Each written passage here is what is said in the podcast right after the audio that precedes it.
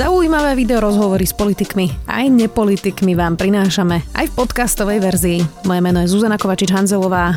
Vítajte pri relácii Rozhovory ZKH v audioverzii. Parlament pred pár hodinami odklepol prvé sociálno-ekonomické opatrenia na zmiernenie ekonomických dôsledkov pandémie. Ide zatiaľ o ošetrovné penky, ale aj eurofondy na udržanie pracovných miest. Ako je to s ďalšími ekonomickými opatreniami, spýtam sa predsedu SAS a ministra hospodárstva Richarda Sulíka. Vítajte. Dobrý deň, prejem, ďakujem pekne za pozvanie. Zamlievajú sa vám okuliare, to Áno. asi všetci majú tieto problémy teraz, čo nosia okuliare. Poďme... Ale za to zase sa dá zývať potom maskou, že nikto to nevidí. Áno. E, poďme najprv k tomu, čo včera už teda schválil parlament. To sú zatiaľ také tie základné veci.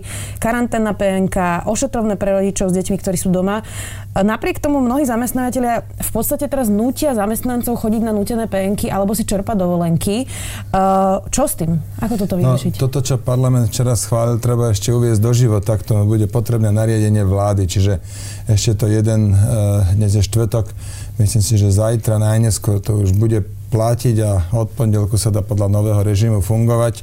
Toto sú tie dve, tri veľmi dôležité veci, avšak zďaleka nepostačia. Tu bude treba pokračovať v príjmaní opatrení, ktoré majú stlmiť um, dopad, ekonomický dopad koronakrízy na naše hospodárstvo. No a čo s tými zamestnávateľmi, ktorí v podstate proti zákonníku práce nutia teraz zamestnancov chodiť na penky alebo si čerpať dovolenky? Ľudia často nevedia, aké majú práva, takže sa do toho nechajú často dotlačiť. Ako sa toto bude riešiť? No, to sa bude tak riešiť, že bude preplatených 50... Tá, tá, tá karanténna, karanténna OČR a karanténna PN práve dáva tomuto legislatívny podklad, aby také niečo zamestnávateľ mohol spraviť, ale, a zároveň ale zavádzame niečo na štýl e, Kurzarbeit, to je teda pojem z Nemčiny, ktorý vlastne hovorí, že, že, že skrátený, e, skrátená práca a nevystihuje to úplne presne, ale ide vlastne o to, že viac ako polovicu nákladov, možno až 60% preplatí štát, niečo trochu sa uskromní E, zamestnanec a niečo trochu bude platiť zamestnávateľ. Takéto riešenie je v čase krízy a núdze primerané. Paličku sú aj eurofondové dotácie na udržanie pracovného miesta.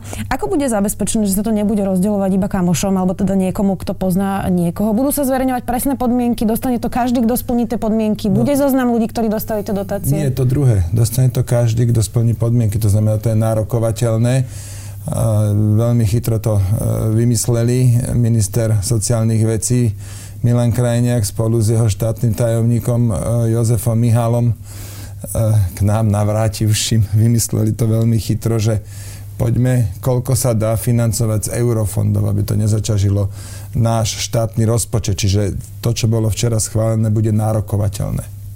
Čiže nestane sa, že mm, ja neviem, brat Martina Borgulu dostane dotáciu a niekto v Svidníku nie? Mm, nie, nie, nie. Kdo, no takto, dotáciu dostane, kto požiada. Dobre. Nebolo by lepšie, uh, aby sme už dopredu teda dali tie pravidla, alebo kedy budú tie pravidla jasné, aby už ľudia, alebo zamestnávateľia sú teraz v takom váku informačnom, často nevedia, že čo bude s nimi. Uh, čiže kedy budú tie presné pravidlá, kto sa môže prihlásiť, kto to splňa, kto to nesplňa, kde ich nájdu, to sú také praktické informácie. No vláda nestíha tak rýchlo tie pravidla tvoriť, treba to vždy premyslieť, prediskutovať. Čiže tie, tie dni, dnes je len štvrtý deň, čo vláda vôbec existuje, táto naša. Tvorba pravidel trvá mnohokrát o mnoho dlhšie. Na druhej strane tých opatrení musí byť oveľa viac. Toto zďaleka stačiť nebude, aby sme odchytili dopady krízy na ekonomiku, na naše hospodárstvo. Tak poďme k tomu, že teda aké? No, ja som predložil taký pracovný dokument s vyše 40 riešeniami, a teraz už je sfinalizovaný, čiže čo skoro ho predložím mm, do vlády, myslím si, že zajtra a potom treba jedno opatrenie za druhým. A tam je množstvo. To, treba, to, treba to tak špecifikovať. Viete, nestačí dať, že jednu guču peniazy tu máte každý 100 alebo čo, ale tým, ktorým sme zatvorili predajne, tým by sme mali časť nájmu uhradiť. Iným, ktorým poklesli zákazky veľmi veľmi, veľmi náhle, zo dňa na deň prakticky. Tam by sme zase mali odsunúť povinnosť platiť DPH. To sa bohužiaľ nestalo, preto lebo splatnosť DPH bola včera, čo skoro budú splatné odvody. Aj tam treba odsunúť, aby oni skrátka majú veľa podnikateľov, veľa firiem, nemá problém s, so ziskovosťou, ale s likviditou, lebo zo dňa na deň došlo k obrovskému výpadku e, tržieb. No tak musíme im pomôcť tým, že natiahneme to v čase. A tam je mnoho ďalších opatrení v tom, v tom zozname a ja teda dúfam, že čím skôr budú prijaté toto, tento odklad DPH e, a odvodov, to nebude plošné, bude to iba pre niektoré sektory? Dobre tomu rozumiem? No tak tí, čo sú najviac postihnutí, Lidl, ktorému, ktorému idú, ide biznis ako v najlepších, najlepšom období roka, teda na Vianoce, tak tomu naozaj pomáhať netreba no, ani, ani bile, ani budú asi prvé. reštaurácie, ktoré sme zavreli, ktoré ale teraz budú mať odvodové povinnosti za február, kedy ešte im biznis normálne išiel a teraz už mesiac no mesiac nie, ale tri týždne nemajú príjmy, alebo vyše dvoch, tak samozrejme, tým treba pomôcť. Máme 20 tisíc reštaurácií, plus minus, hej, tie čísla sa, štát nepozná presne čísla, ale plus minus 20 tisíc reštaurácií, plus minus 60 tisíc uh, maloobchodných predajní, tak tam tým musíme pomôcť ako prvým. Ale aj veľké firmy majú problémy s, s odbytom, však Volkswagen zatvoril už na dva týždne teraz, e, takisto ďalšie automobilky treba týmto firmám pomôcť. To je, to je veľmi dôležité. Okrem odpustenia DPH a daní z odvodov, uh, viete si predstaviť nejaké uh, pumpovanie peňazí do týchto firm alebo nejaké pôžičky možno, ktoré by pomohli týmto ľuďom preklenúť to obdobie? Pretože ich problém je napríklad pri tých reštauráciách, že v podstate podľa tých analýz majú 20 dní uh, hotovosti a potom už idú do krachu. Áno, to je, a mnoho, mnohokrát ani toľko nie preto lebo žiadna normálna firma si nedrží príliš veľkú hotovostnú zásobu. Nikto nemá peňazí na zvyš. Keď tie firmy zarábajú, čo väčšina z nich zarába, tak peniaze majú, majú v majetku, lebo investovali, majú na sklade, lebo majú, majú skladové zásoby, možno, že to majú v pohľadávkach a tak ďalej. Ale aj keď majú peniaze prebytočné, tak to je to na nejakých úložkách Veľa firiem napríklad čaká na vratku DPH, lebo daňový úrad dnes môže 12 e, mesiacov firmu kontrolovať, to si vie predlžiť o ďalších 12 mesiacov. To máte 2 roky, čo vám dnes štát vie zadržiavať vaše peniaze, na ktoré čakáte.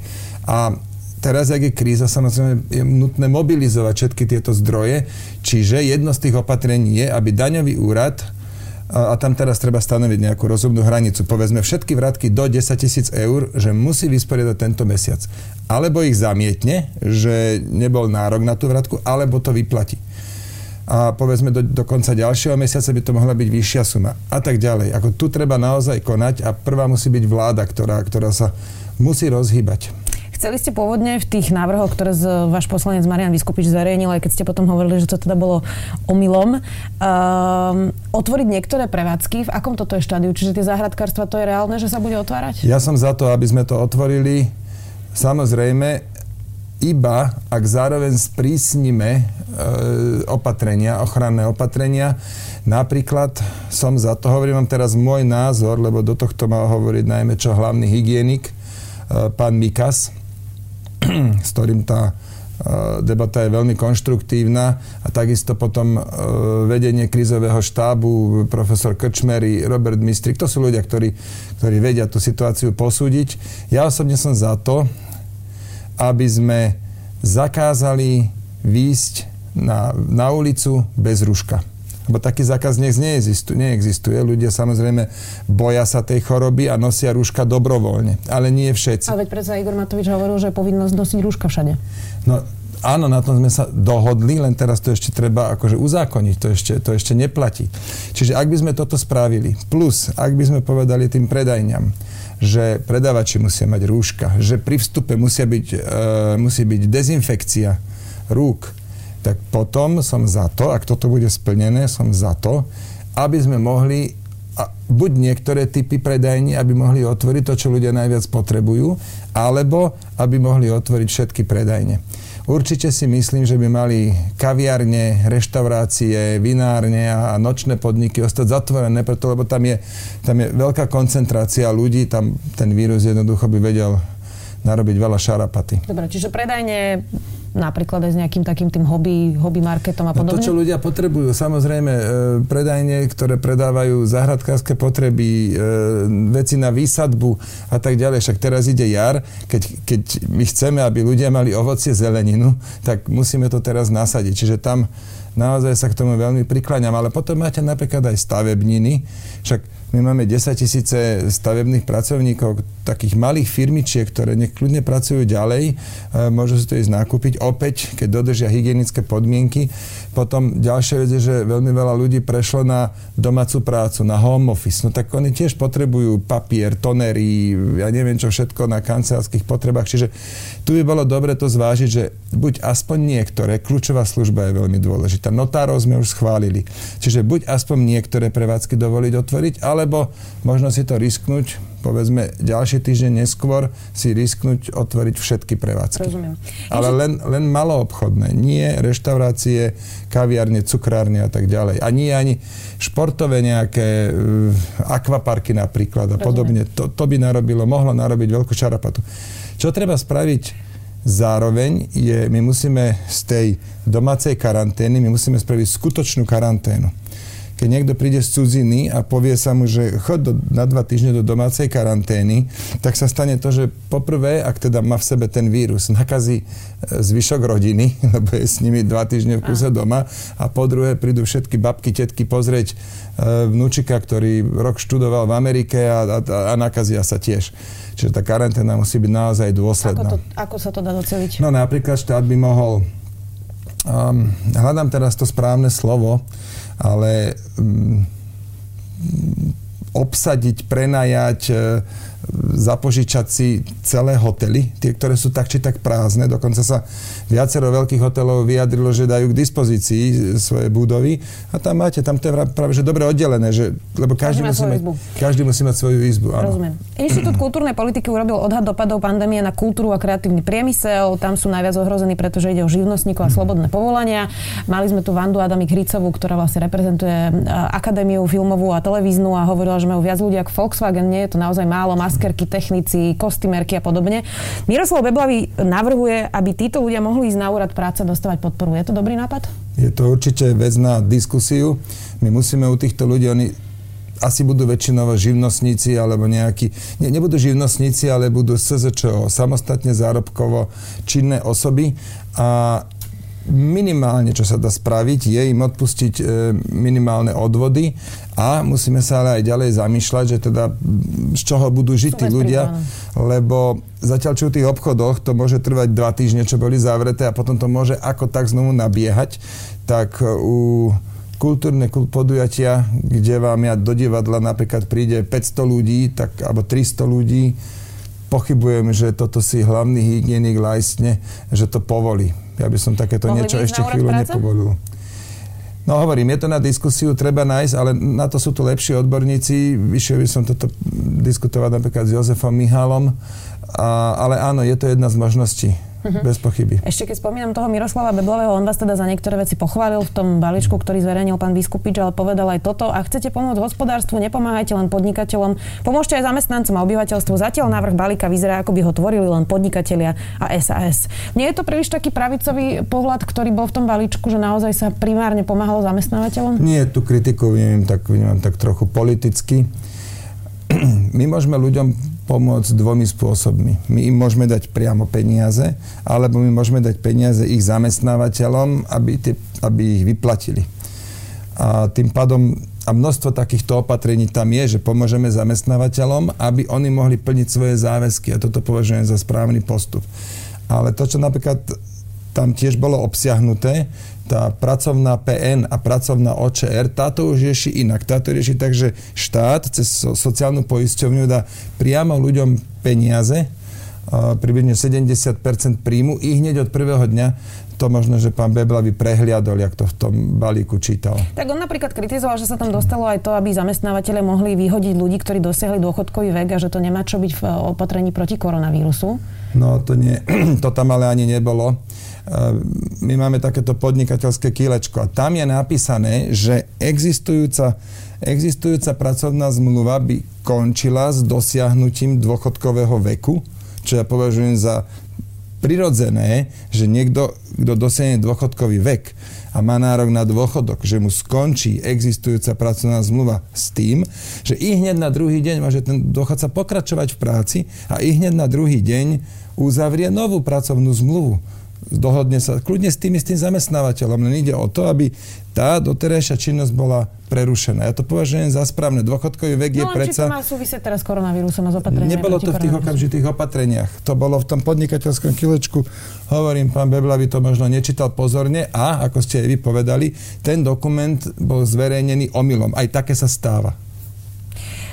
Kde vidíte tie riešenia, keď už by sme sa z toho dostali? Teraz myslím možno aj také tie naozaj, keď budeme hovoriť o miliardách eur proste v rozpočte, sú celoeurópske alebo skôr národné?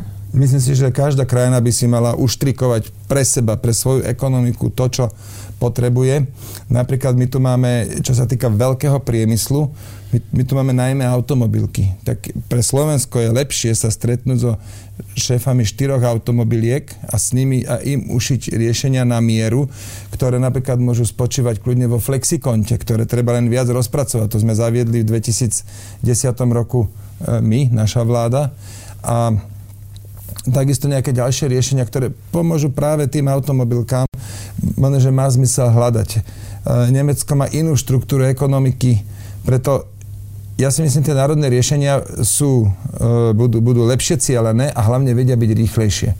My tu vieme prakticky konať zo dňa na deň, e, zvolá sa vláda, niečo sa príjme, ide sa s tým do skráteného legislatívneho konania a za nejakých, povedzme, reálne 24 hodín už vie niečo byť zákon. Toto na úrovni EÚ nemáte šancu nikdy to dosiahnuť. V tejto súvislosti by som chcel povedať, ja sa dnes stretávam s, so zástupcami tých e, najväčších e, zamestnávateľských zväzov, RUZ, e AZZZ, SOPK, Klub 500 a ešte ďalší. Pozval som dokopy 7 ľudí, ktorí práve že reprezentujú zamestnávateľov, aby sme sa bavili o tých konkrétnych opatreniach. Odborármi sa rozprávate tiež, alebo iba so zamestnávateľmi? Teraz treba pomôcť podnikom. Toto nie je doba, kedy e, treba s odborármi riešiť čo ešte by sme vedeli urobiť a kde ešte by sa dalo To nie je tak, pridať. ale množstvo zamestnancov má tiež teraz praktické problémy, do čoho ich zamestnávateľe tlačia, akože to je asi úplne normálne. No však ale to je na rozhovor s nimi, aby ich netlačili.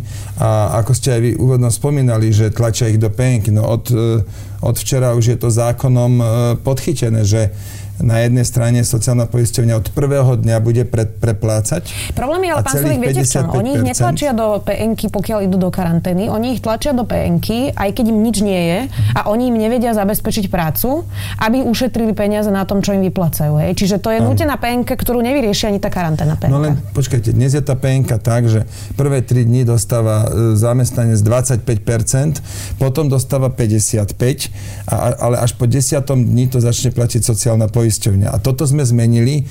Zamestnanec bude dostávať 55% od prvého dňa. Ja rozumiem, ale neviem, či sa chápeme. No ja, ja hovorím ja teraz o zamestnancoch, áno, ja, ktorých ja, nutí, ja predstavte si, že zatvorili prevádzku alebo áno, zatvorili firmu. Áno. Jemu nič nie je. Nie je v karanténe, mohol by pracovať z domu, ale zamestnávateľ mu nevie dať prácu z domu. Mal by mu normálne platiť mzdu, ale núti ho ísť na nútenú penziu. Môžeme na tom trvať, tak dlho, až ten zamestnávateľ skrachuje a ja sa pýtam, komu sme pomohli. Preto považujem za o mnoho rozumnejšie, aby tí zamestnávateľia sa, zamestnávateľia sa nehýbali niekde na, na okraji legality, že to sa takéto niečo schváli a to sa stalo včera, čiže je karanténna PN, kde zamestnávateľ má možnosť povedať, milý zamestnanec, nemám dostatok zákazok, mrzí ma to, nemám, ale nechcem ťa vyhodiť.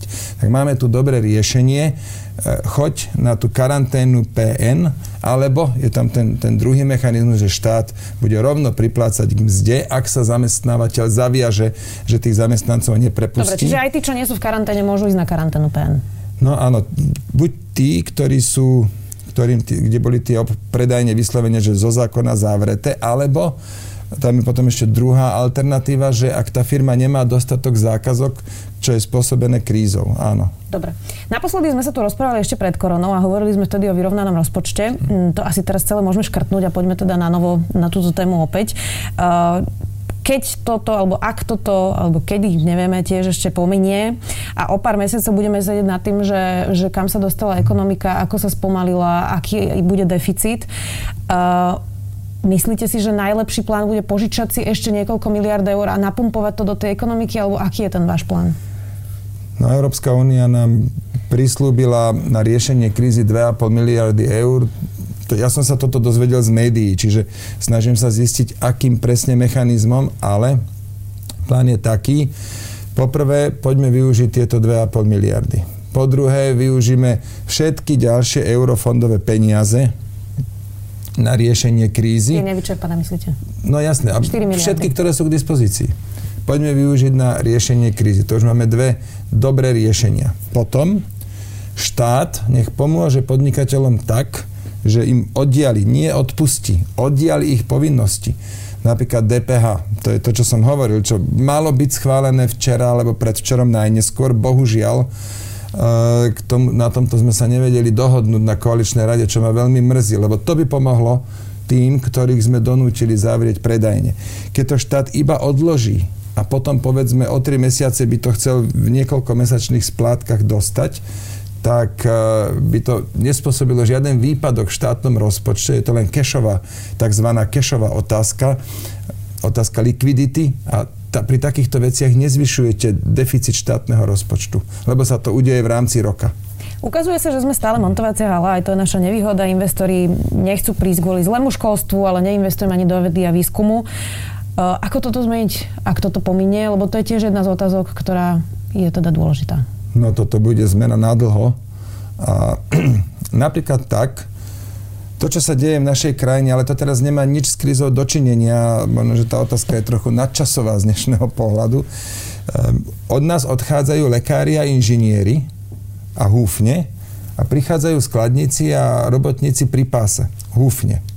Potom sa nečudujme, že sme čoraz viac montážna dielňa.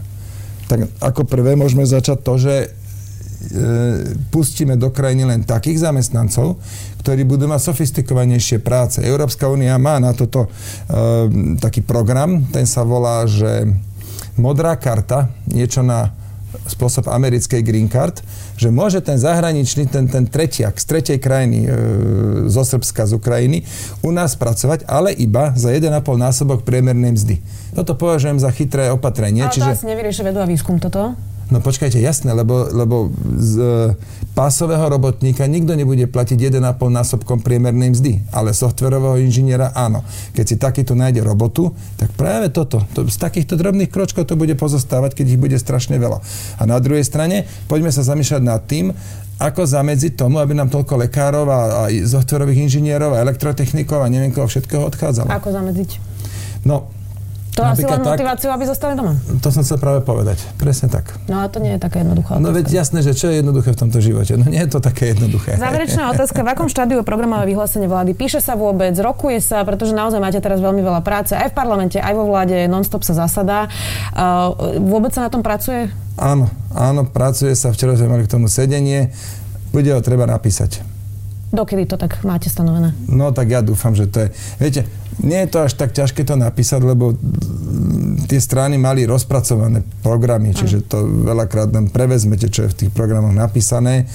No, myslím si, že bude to možno, že trvá dva týždne, to som teraz tak strelil od pása, ale ideme sa už teraz tomu venovať. Tento týždeň bol strašne náročný, lebo tam bolo nielen ten koronavírus, ale aj prevziatie moci a to vymenovanie vlády ja neviem, či vôbec niekto, no okrem, ale Jozef Mihal nie je minister. Viete, nikto nemal ministerské skúsenosti, zdá sa mi, neviem, som si istý. No, tak no vidíte. pani Koliková bola štátna tajomnička. OK, a Jozef Mihal bol minister a teraz je štátny tajomník v poriadku, ale predsa len tá vláda má 15 členov a odhadom 30 štátnych tajomníkov, no tak nejde to zo dňa na deň, to nečakajte. Nie, vôbec to nečakáme, len chceme vedieť, že kedy to týždeň, asi očakávať. Tento Dobre. týždeň padol na toto. Rozumiem. Dnes tu bol predseda SAS a minister hospodárstva Richard Solik. Ďakujem, že ste prišli. Ďakujem pekne za pozvanie a prajem pekný deň.